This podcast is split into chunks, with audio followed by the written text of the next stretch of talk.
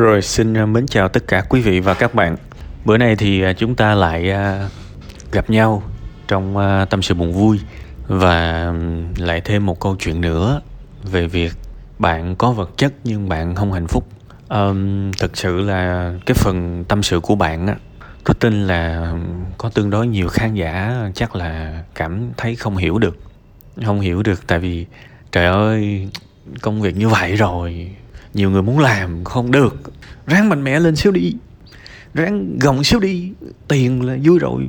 Kiếm thật nhiều tiền về nuôi cha, nuôi mẹ, nuôi người yêu, nuôi con, nuôi cái. Abc tôi tin là có một cái kiểu suy nghĩ như vậy, nhưng đó là của người ta thôi. Chứ thực ra là tôi hoàn toàn đồng ý với bạn.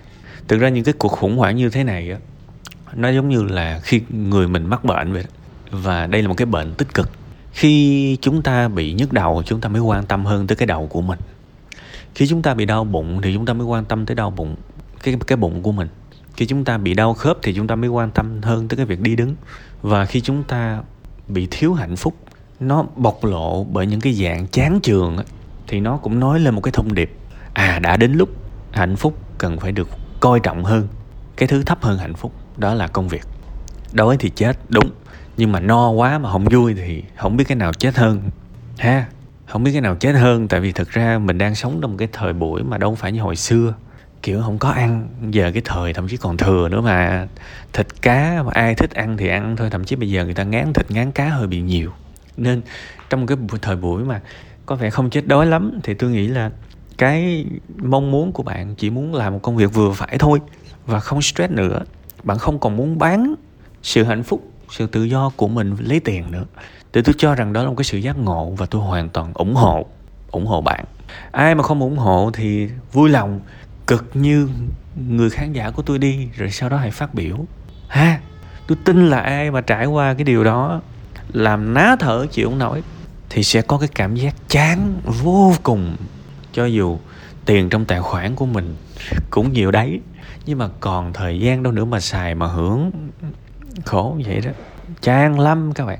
Thế thì tôi hy vọng là các quý khán thính giả nãy giờ tôi giải giải thích sơ sơ, để quý khán thính giả, những người mà lỡ mà có chệch cái tầng sống những người mà chưa thành công, những người chưa có nhiều tiền thì cũng làm ơn đừng nói những lời tổn thương tới cái người thính giả ở đây.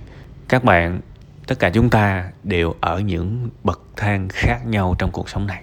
Xin lỗi nha, chỗ này không phải là phân biệt gì đâu, nhưng mà chỉ đang nói một cái hiện thực thôi, chúng ta không đúng, đứng cùng một cái hệ thống bậc thang, có người đứng thấp, có người đứng cao, có người đứng ở cuối hành trình, có người đứng ở giữa, có người đứng ở đầu và thậm chí có người đứng dưới hố. Rất khác nhau. Nên đó, hãy hãy hiểu trước đi rồi hãy thương. Làm sao? Hãy hiểu hoàn cảnh của cái người tâm sự. Rồi sau đó mình mới góp ý, mình mới, thậm chí là mình muốn phê bình. Thì cũng phải hiểu cái vị trí của họ trước rồi mình mới có thể mà phê bình được, nha tôi đọc xong cái tôi lấn cấn liền các bạn. Tôi lấn cấn cái chỗ mà à cái này mà không dặn. Là thế nào cũng có mấy ông mà đang thiếu tiền đang thiếu nợ vô. Rồi nói này nói nọ làm cho cái không gian tâm sự này nó không được an toàn nữa. Nó không được lành mạnh nữa. Thì tôi không muốn điều đó. Nha nên tôi phải dặn trước. Bây giờ mình quay trở lại với cái giải pháp mà tôi nghĩ à, bạn có thể tham khảo nha. Tham khảo dù sao thì bạn cũng lớn rồi nên là tôi cũng phải dặn nhỏ nhỏ xíu là cái việc mà uh, lắng nghe ý kiến của người khác thì cũng phải sàng lọc chứ cũng đừng có áp dụng vội vàng quá. Tôi nghĩ là bạn nên cho bản thân bạn thời gian để nghỉ. Nếu mà bạn xác định là ngày mai mình phải nghỉ luôn nghỉ liền đi thì stress lắm. Cái gì gấp là nó stress à gấp là nó căng thẳng á thiệt. Nhưng mà sao bạn không cho mình thời gian ví dụ như là mình sẽ nghỉ sau 3 tháng nữa. Quyết tâm 3 tháng nữa mình nghỉ. Thế thì trong đầu của bạn sẽ có những cái sự chuẩn bị, sẽ có những cái kế hoạch, sẽ có những cái dự tính. À mình nên nói gì với sếp? Mình nên bớt việc lại từ từ abc như thế nào? Thậm chí là mình nói thẳng với sếp luôn, em rất cảm ơn anh, đã tin tưởng, đã yêu thương, đã hướng dẫn em, nhưng mà em cảm thấy là mình chịu hết nổi với cái sự căng thẳng này rồi. Em em bị bị ảnh hưởng tinh thần nhiều quá rồi, nên bây giờ em em em cũng muốn nói với anh là em sẽ hết lòng, hết mình 3 tháng nữa và em buộc phải nghỉ. Em mong là anh thông cảm cho em, ví dụ vậy.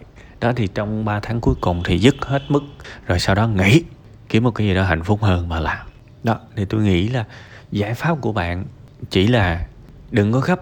Thực ra khi bạn gấp thì bạn cứ ở đó hoài.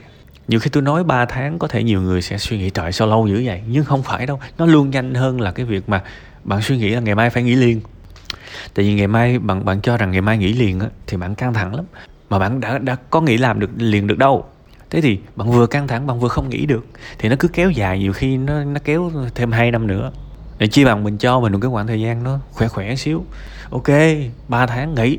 Thì mình sẽ có sự chuẩn bị, mình sẽ có những cái kế hoạch để làm cái việc này. Và gần như chắc chắn là có thể nghỉ được.